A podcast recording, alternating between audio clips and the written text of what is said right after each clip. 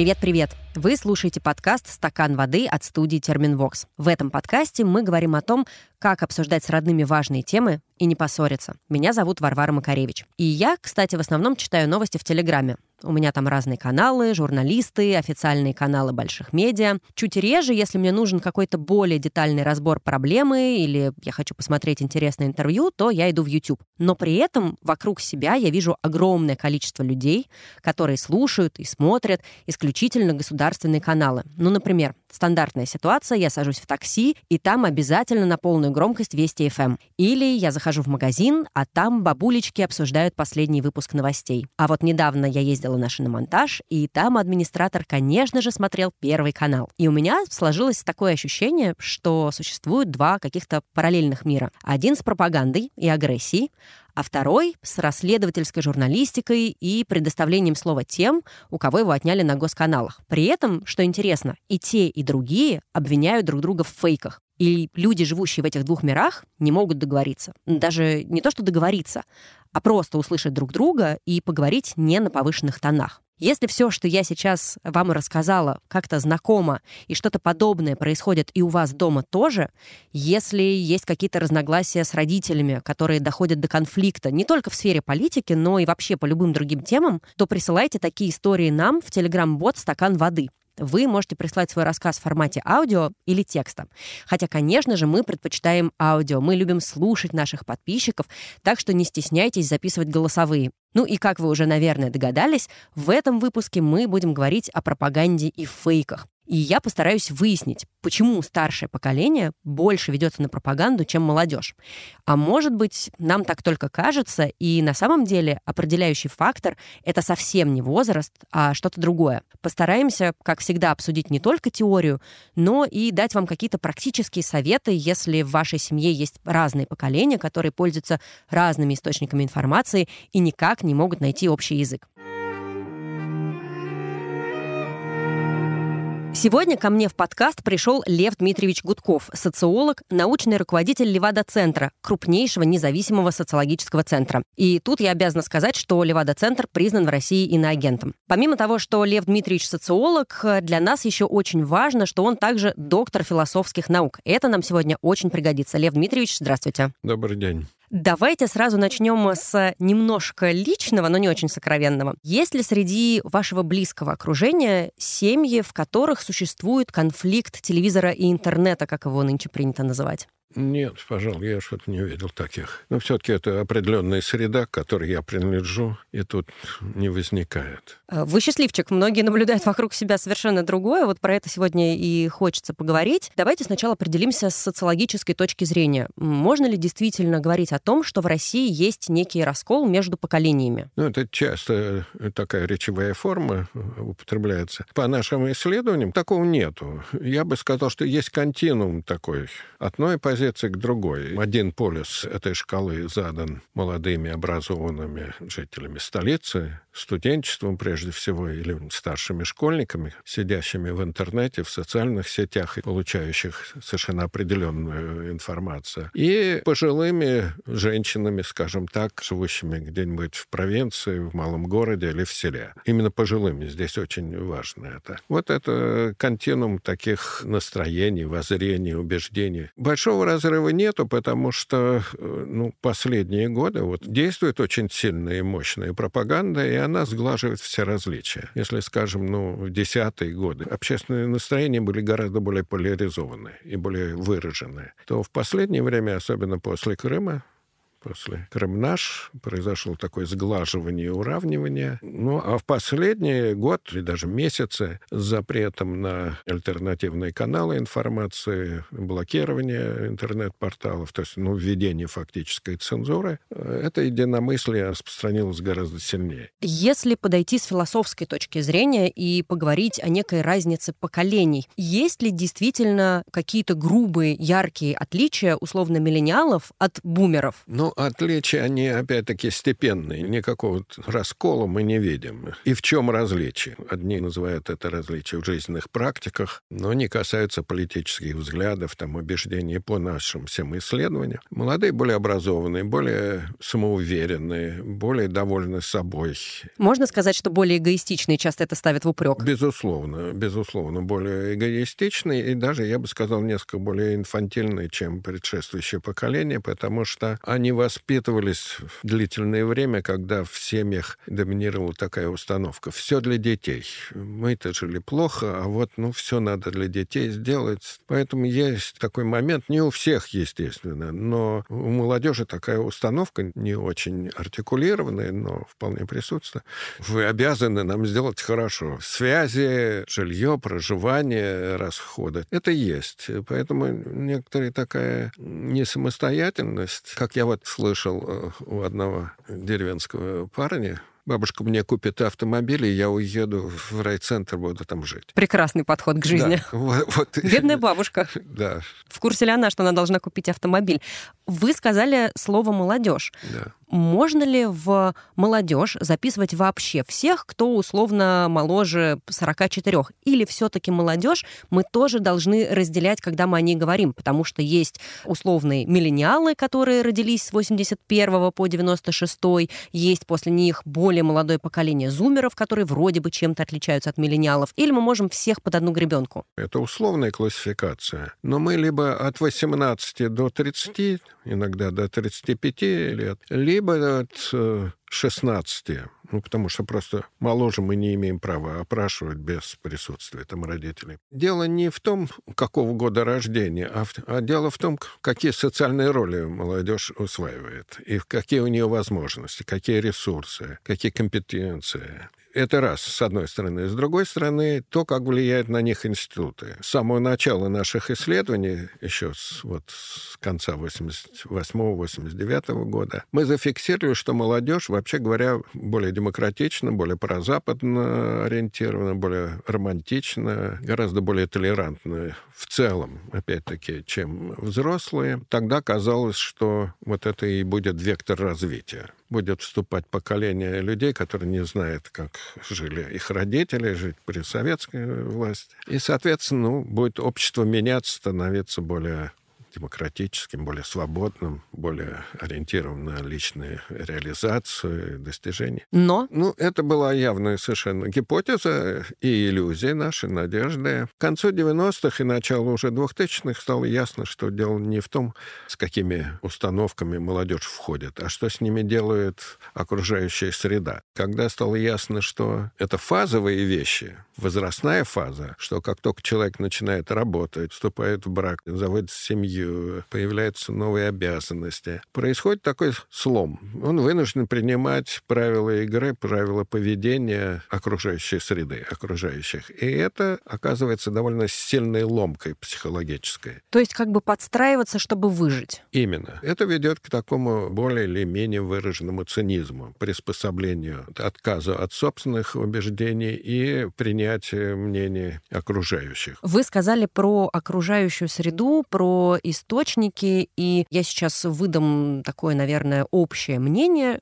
принято считать, что молодежь не смотрит телевизор, а вот подавляющее большинство людей 45 плюс как раз смотрят только телек исключительно. Есть ли действительно этот раскол, видите ли, в эту возрастную границу в отношении источников информации? Есть сильные различия, я бы так сказал. Раскола опять-таки нет, и нельзя сказать, что молодежь полностью отказалась от э, телесмотрения. Ну, по телевизорам здесь, наверное, имеется в виду скорее новости, потому что понятно, что какие-то развлекательные форматы по телеку точно смотрят? Новости, политические, там, общественные передачи, ток-шоу, конечно, смотрят. Тут сильнее зависимость от места проживания. И опять-таки от социальной среды. Молодежь в провинции, сельская молодежь или в малых городах, это очень бедная депрессивная среда, откуда молодежь хочет выскочить. Вы понимаете, что если зарплаты там 20-25 тысяч, купить компьютер, это, в общем, большие траты для семьи. Не то, что их нету, но они есть в каком-то более ограниченном виде. И там, конечно, доля телесмотрения у молодых людей выше. Но в столицах, э, в общем, действительно, молодежь в основном переключилась на интернет, на интернет-порталы, на телеграм-каналы, откуда она получает информацию. Но это не только молодежь. Это зависит от социального статуса, от капитала, культурного э, капитала семьи. Предприниматели почти все сидят в интернете, э, вне зависимости от возраста. Тоже так же, как и чиновники, там, скажем, руководители. То есть нам нужно делать разбивку не только по возрасту, но мы еще учитываем такие факторы, как регионы и род деятельности, очевидно. Род деятельности, социальный статус, социальное положение, род занятий. Для студентов я часто привожу такой пример, что в столице на каждого москвича приходится 15-17 источников информации, самых разных. Радио, печатные издания, телевидение, социальные сети, друзья, знакомые, пересказывающие, телеграм-каналы и прочее. 15-17. Сама густота вот этих источников создает уже такое несколько критическое отношение к каждой поступающей информации. В селе, скажем, или опять-таки в малом городе, ну, там 4-5 один из федеральных каналов, местный там телеканал, радио и местные газеты. Ну, по-моему, они все уже умерли к этому времени. Плюс-минус транслируют они все одно и то же. Совершенно верно, да. Там степень критичности очень невелика, тем более, что если, опять-таки, в мегаполисах Москве или в Екатеринбурге эти события непосредственно отражаются на повседневной жизни, то в селе это все-таки некоторые такое виртуальные события, где-то там что-то происходит, и люди к политике или к общественным событиям относятся как к футбольному матчу, как телезрители. Сами не играют, но смотрят. Сегодня ни один разговор про потребление информации не обходится без слова пропаганда, и я бы хотела сейчас вас э, попросить, чтобы мы определились с терминами, что сегодня можем называть пропагандой? Пропаганда называется сознательное и направленное воздействие информационное, идеологическое, воспитательное на население, на определенные группы. С целью ну, добиться определенного результата. Лояльности, поддержки, возбуждения, мобилизации, агрессии. То есть это манипулирование общим мнением, создание определенного мнения. Пропаганда действует при нескольких таких условиях. Когда от отключаются другие источники информации, то есть вводится цензура и непрерывность долбежа один и тот же тезис в несколько разных вариантах повторяется многократно, потому что именно непрерывность сообщения, она создает контекст, рамки понимания и рамки интерпретации всего происходящего. Пропаганда успешно и эффективно только за счет постоянного долбежа, как вы выразились, или она еще играет на каких-то чувствах, которые тоже берут верх над человеком, за счет этого она так эффективна? Нет, обязательно. Пропаганда была бы недейственной, если бы она не задевала определенные представления. А вот что она задевает? Это важно, потому что в разных тоталитарных режимах или в разных системах пропаганда может включать другие. Пропаганда всегда действует. Ну, э, в ситуации войны пропаганда действовала и в Великобритании, и в Америке, и, э, не говоря там уже в Германии или в Советском Союзе. То есть это зависит от цели пропаганды. Нацистская пропаганда, конечно, она поднимала совершенно понятные вещи. Это расовый миф, антисемитские все представления, образ врага такого космического, ну и антибольшевизм, и мобилизовала население на дисциплинирование, на послушание, на лояльность фюреру там и прочее. В наших условиях пропаганда, так как она сложилась, ну, в 90-х годах э, она была неощутима, потому что действовал плюрализм СМИ и довольно свободно было. А начиная примерно с разгрома НТВ, э,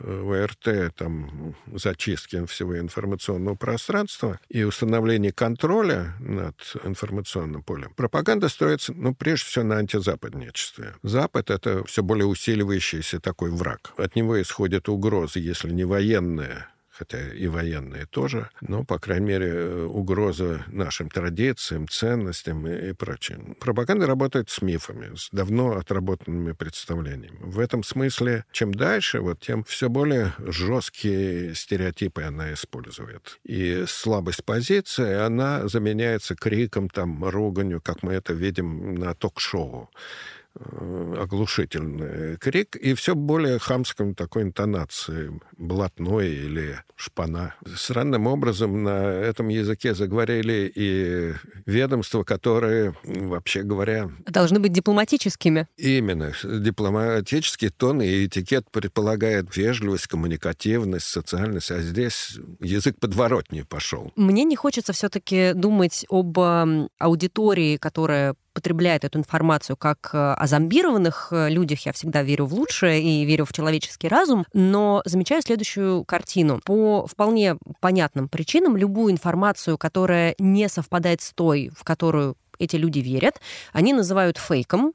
А любой несогласный с государственной, с официальной позицией, он моментально наймит Запада. И сегодня действительно такое количество источников информации и такое количество форматов информации, что очень сложно распознать, где фейк, где правда даже человеку, который умеет ориентироваться в этом поле. Но почему-то, когда показываешь телезрителям подробный какой-то факт-чекинговый разбор с деталями, с фотографиями, с аналитикой, все равно вот эти условные жертвы пропаганды, назовем их так, не готовы признать свою неправоту. Почему да. это так сложно сделать? Потому что пропаганда задевает очень важные вещи вещи, ценности она задевает. Все представления о нынешней власти, как коррумпированном такой системе, в которой человек чувствует себя беззащитным, он испытывает некоторую потребность в уважении. И пропаганда ему предоставляет это. Она говорит, нам нечего стыдиться, у нас великая страна, у каждой страны свои скелеты в шкафу, репрессии там и прочее, прочее. Но надо это отодвинуть, забыть, как в свое время один из авторов концепции единого учебника учебника, говорил Леонид Поляков, нам нужно счастливое забвение прошлого, чтобы не создавать конфликтов между поколениями. Вот это вот искусственное сглаживание, оно чрезвычайно важно. Интересная формулировка, мне понравилась, как да, вы да, сейчас да, привели. Да, да, да. Наше общество очень сильно утратило основания для уважения. За последнее время, особенно после краха СССР, ну, люди действительно пережили период растерянности, падения доходов, дезориентированности. И что остается для самоуважения? Мы постоянно вот спрашиваем таких, чем вы гордитесь? Первой причиной это дети, родители. Ну, если постарше, то это дети вот своей жизни. Люди в первую очередь живут собственным внутренним миром, где они контролируют ситуацию, где они понимают все происходящее, они ответственны и управляют этой ситуацией. А что они могут э, сказать о планах Пентагона или ЦРУ в отношении России? Только то, что получено из телевизора, они не могут это сопротивлять. Можно выключить это, перестать это смотреть, но аргументов для этого не, особых нет у большей части населения. Для того, чтобы все-таки сопротивляться пропаганде, нужно иметь некоторый другой запас не просто аргументов, а понимания происходящего. Любопытно, что телевизор и СМИ вообще в целом не единственный источник распространения официальной позиции государства. Не единственный. Давайте вот учтем сразу системный характер, потому что работает школа, которые воспроизводят все мифы советского времени, чуть-чуть подредактированные, но, в принципе, всю структуру истории, философии государства вся воспроизводится. Армия, работодатели, особенно если это в государственных предприятиях. Назову как раз еще один источник. Это церковь, и про него нам прислала историю наша подписчица.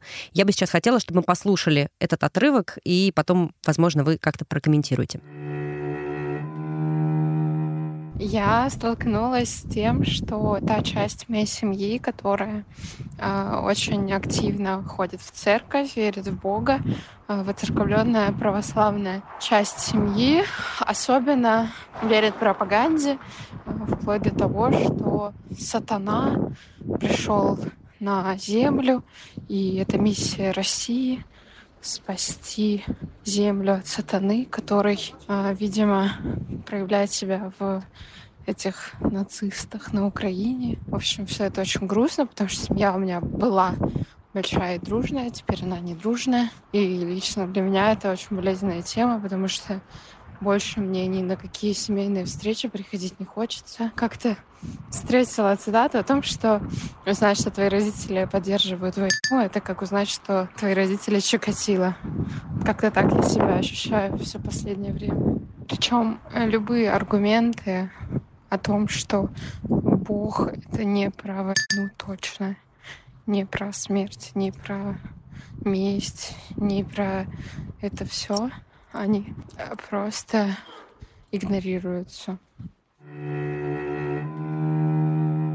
Для меня это грустная история. Ну да, она как раз очень характерна. Давайте действительно разберем. Ну, во-первых, идея то, что русский народ, народ богоносец, не свежая идея, прям так скажем.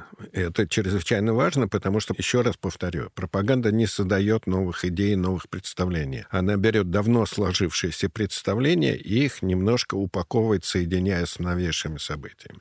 Что изменилось в отношении церкви? Когда мы начинали 30 лет назад, всего там 16-19% считали себя верующими.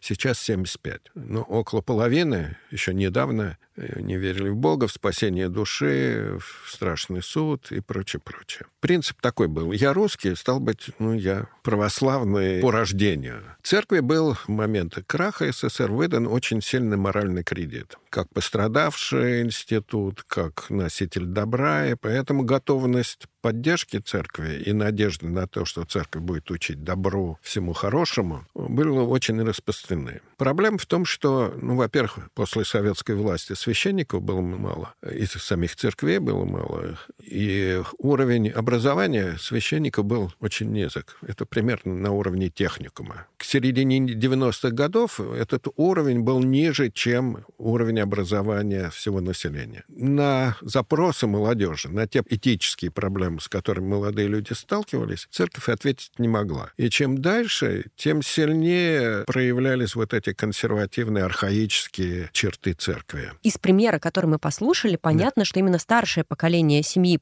Совершенно. ведется на эти консервативные и архаичные да. приемы, а молодая девушка а мало... не понимает. Она в другом немножко мире живет, у нее другие запросы, другое представление о добре. Церковь, не будучи в состоянии вот ответить на запросы, на проблемы современного человека, она становится все более и более жесткой, консервативной и такой фундаменталистской, ригористической, и превращается в часть государственного идеологического воспитания. Ну, это такое магическое обрядоверие. Если вы посмотрите там освещение ракет, танков и, и прочих кораблей, вот смесь магии, такое шаманства и христианства. Вы сказали, что у молодых другое представление о добре, но разве у наших родителей и у нас какие-то разные представления о добре? Добро может быть разным? Разные отношения к семье, к терпимости, к другому у молодежи под влиянием там, массовой культуры, всех изменений, более толерантное отношение, оно терпимее относится ко всем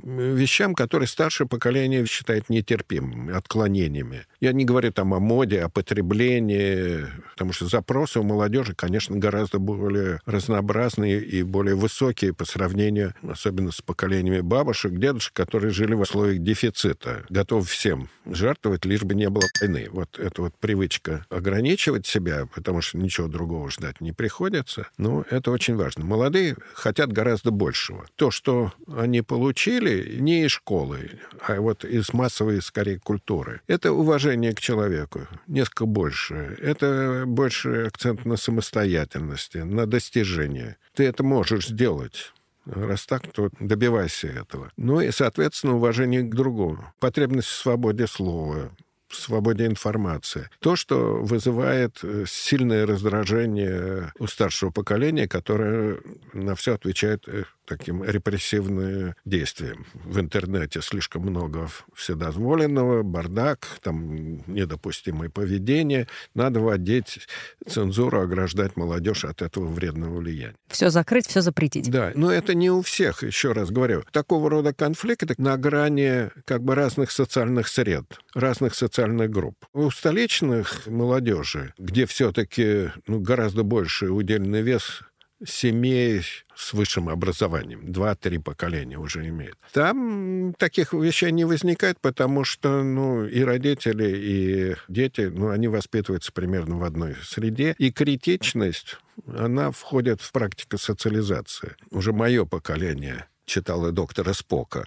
А мои дети точно уже воспитывали своих детей, уважая ребенка как личность и считая, что он имеет право на собственное мнение, что для поколения моих родителей, ну, вообще ересь какая-то. Я не могу не вспомнить опрос, который как раз проводил Левада-центр который вышел 28 апреля, там были такие данные. Молодежь меньше остальных следит за ситуацией вокруг Украины, всего 36%, а вот среди людей старше 55 лет 71% следит за ситуацией вокруг Украины. И у меня такой вопрос. Мне кажется, что было бы более логичным, если бы было ровно наоборот. И я это объясняю очень цинично. У молодежи вся жизнь впереди, на них вся эта ситуация повлияет гораздо больше и, возможно, с более долгосрочным эффектом, как бы ужасно это ни звучало. А вот пожилые люди, наверное, могли бы интересоваться чуть меньше, потому что уже не так сильно влияет. Моя логика неправильная? Не совсем правильная, я бы так сказал.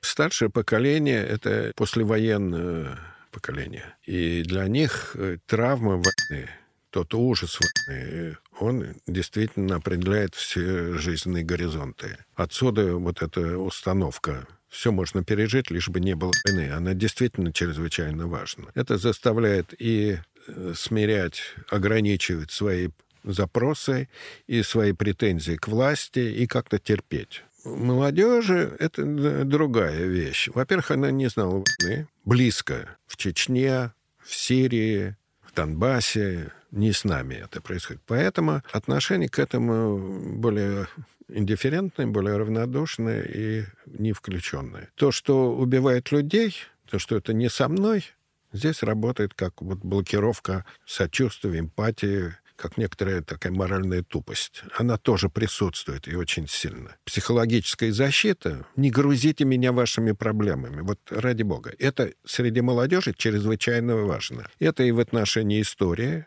в отношении к России, к репрессиям было. Поэтому идет такой очень важный э, мотив дегуманизации, расчеловечения другого. Для молодежи характерно еще отчуждение от политики. Молодежь занята своими проблемами, своей учебой, карьерой, удовольствиями, любовью, сексом, развлечением, музыкой. И э, общие проблемы, они, кажется, не касаются жизни. Где-то там в параллельном мире все это происходит. Да, вот не грузите меня, не хочу я это слушать. Или как э, выразился один молодой человек на передаче у меня произвелся, я не хочу страдать. Понятная позиция. Еще бы. Здоровая. А в этом опросе опросе, который был опубликован 28 апреля, еще одна интересная деталь. Согласно этого опроса, интерес к спецоперации падает по сравнению с предыдущим опросом, который проводился за месяц. И тут еще один логичный вопрос. Пропаганда только усиливается. В нее вливается больше средств и усилий, а при этом интерес у населения падает. Почему так? Во-первых, пропаганда исчерпала все аргументы. Она становится менее убедительной. С одной стороны, тотальная цензура, или точнее предоставление только официальной информации, это стало рутиной. Ничего не меняет в принципиальном понимании происходящего. Это вот вытеснение всей нежелательной информации, оно действует как транквилизатор такой, успокаивающий. Поэтому в картине происходящего ничего не меняется, и интерес падает падает прежде всего, конечно, у молодежи, которая вот действительно менее включена. С другой стороны, у другой части молодежи, более образованные, более включенные в контекст, в интернет, там другие, другие источники информации, и там постепенно нарастает вот это другое отношение к войне, осуждение, неприятие, рост этического протеста. Но это все очень медленный процесс. Кроме того, что очень важно, именно молодые люди начинают, причем жители мегаполисов, в первую очередь ощущать последствия этой санкции. Теряют работу, потому что они больше заняты в айтишном секторе, в секторе торговли, сервиса, высоких технологий, преподавания. Для них ситуация выглядит как нарастающая катастрофа. И они это применяют уже к самим себе. Ну да, на них это сказывается гораздо быстрее, чем на тех, да, кто живет да, в селах да. или маленьких От, городах. Отсюда такой вот массовый поток разные оценки, там от 200-250 до 300 тысяч за полтора месяца выезда. Это колоссальные цифры интенсивности. И уезжает, конечно, молодежь в первую очередь. Я хочу вернуться все-таки еще к этому моменту, к снижению веры в пропаганду. Есть теория, что в пропаганде все-таки содержится большое количество правды, и поэтому ей люди верят. Если смотреть на результаты вашего опроса и отталкиваться от того, что все меньше людей ей верят, значит, там стало меньше правды? Ну, отчасти да. Понимаете, тут дело не в правде, не в истинности такой, том, что нету другого понимания происходящего. Пропаганда, вот когда мы только начинали разговор, мы говорили, что может воздействовать на отношения двух поколений. Пропаганда перестает действовать только когда ломается вся рамка происходящего. Это системный момент. Все разом начинает э, подвергаться эрозии, а потом распадаться. Мой следующий вопрос был про то, как представителям молодого поколения бороться в таком случае с этой пропагандой. Ну, то есть, условно, у условной меня есть бабушка, которая сидит каждый вечер на диване и смотрит телевизор. А мне хочется этот телевизор победить. Как мне это сделать? Ждать, пока рухнет вся система, или я могу что-то сделать? Нет, надо указывать на то, какие цели пропаганды. То, что она противоречит, скажем, интересам населения что деньги тратятся непонятно на что. Вместо того, чтобы вкладывать в здравоохранение, в образование, в развитие социальной сферы – помогать действительно малоимущим, поддерживать собственное производство. Деньги тратятся на не совсем понятные вещи, которые касаются величия державы. Но я правильно понимаю, что я должна действовать с таким же завидным упорством и постоянством, Конечно. садиться каждый вечер и объяснять это своим ну, родственникам? Нет, бессмысленно. На, на самом деле надо объяснять тем, кто в состоянии понять. Но совсем э, старшим поколением э, я бы относился к нему с некоторым участием, скажем, и, и сочувствием. Ну, кстати, интересно, под одним из ваших недавних интервью, которое было тоже посвящено пропаганде, было очень много однотипных комментариев, примерно с одинаковым содержанием. Я сейчас прочту один из них. Мне показалось это очень важным. Мне 75, но единственный источник информации — YouTube. У меня подруга в Израиле, 84 года, но она имеет те же источники, что и я. Ребят, мне немало лет. Вопрос в способности анализировать информацию, а не в возрасте. А вообще-то обидно за то, что всегда ссылаются на пожилых. Мне 70 плюс, живу в селе, но я против того, что нельзя называть, и соцсетями вполне владею. Много таких было комментариев, и получается, что дело действительно не в возрасте. Есть пенсионеры, которые пользуются другими источниками информации. И тогда логичный вопрос, от чего зависит выбор источника информации? Ну, как, конечно, дело не в возрасте. Когда я говорю о возрасте, я имею в виду усредненное представление о том, что пожилая часть э, российского населения, она менее образована, более консервативна. И вообще это скорее характеристика, ну, провинциального э, населения. Все демографы, они фиксируют сильнейший отток молодежи из вот села, из райцентров. Там действительно идет депопуляция таких традиционных э, зон просто. Собственно, вот центральная Россия, я не говорю о северах. Речь идет о социальных компетенциях, навыках мышления, способности мышления, ну, в конце концов, о ресурсах социального воображения, которые дается, ну, вообще говоря, владением культурой. Образование в первую очередь. Образование не гарантия от некоторой тупости. Ну, все-таки предпосылка некоторая. Поэтому, ну, есть пенсионеры с высшим образованием, тем более имеющих друзей в Израиле. Вообще говоря, вы представляете, какая это часть. Малюсенький процент. Хорошо, давайте вернемся все-таки к практическим методам. Мы выяснили, что каждый вечер разговаривать с бабушкой бесполезно, это не сработает какие еще у меня есть инструменты в арсенале, чтобы победить машину пропаганды? Поставить бабушку в другую ситуацию. Например? Не говорить о коллективных вещах, немножко приблизить ее точку зрения к точке зрения людей, против которых ведется пропаганда. Заставить ее немножко почувствовать точку зрения другого. Ну, вы просто представьте себе, 30% э, российского населения имеют корни или родственников, или друзей, или сами родились на Украине. Как они должны воспринимать это? Для меня это тоже загадка, но тем не менее воспринимают ведь так. Значит, надо размывать именно вот это понимание, что какой смысл этого тех, кто ее ведет. То есть переходить от глобального к конкретике конечно, и, и конечно. частным примерам. Но ну, не просто, а ставить людей в положение не геополитического актера, не участника великих процессов, а поставить человека в повседневные условия существования именно в условиях войны. Но против этого будут, конечно, сильнейшим образом защищаться, потому что возникает внутренний конфликт у человека. Идти против власти, против общего мнения, это создает очень сильный психологический дискомфорт. Ну и плюс признать, что все это время ты был неправ, а люди обычно не любят это делать, если все эти методы не сработали. Давайте попробуем подвести некий итог и заняться ужасно неблагодарным делом и попробовать спрогнозировать. Если мне самой не удалось объяснить своим родным эффект пропаганды, можно ли надеяться и когда, что настанет момент, что до них все дойдет само, что, может быть, вообще вся пропаганда рухнет? Да, дойдет в течение времени. Какого? Ну, я долгого.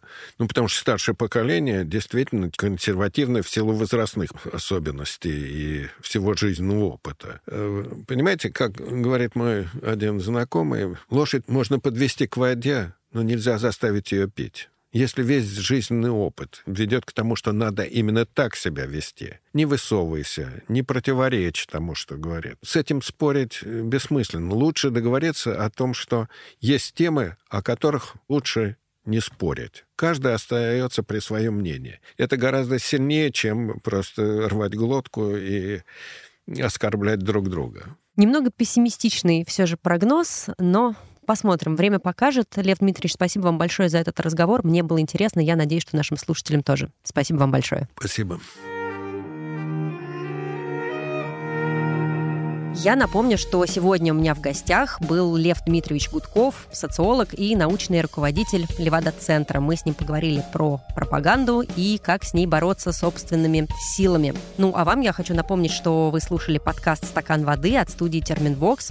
Подкаст о том, как нам лучше понять своих родных и как все-таки найти общий язык с родителями. Меня зовут Варя Макаревич, и сегодня свои вопросы задавала я. Но вообще-то могу задавать и ваши. Для этого присылайте свои истории, вопросы, забавные, интересные случаи нашему боту в Телеграм. Он так и называется «Стакан воды». Мы обязательно их все прочитаем и постараемся разобрать в следующих выпусках. Подписывайтесь на наш подкаст «Стакан воды» и слушайте нас на удобной для вас платформе SoundStream, Apple подкасты, Google подкасты, CastBox, Яндекс.Музыка и обязательно подписывайтесь на наши соцсети Терминвокс, чтобы не пропустить новые выпуски. И, пожалуйста, не забывайте пить водичку. Это очень полезно. Пока-пока.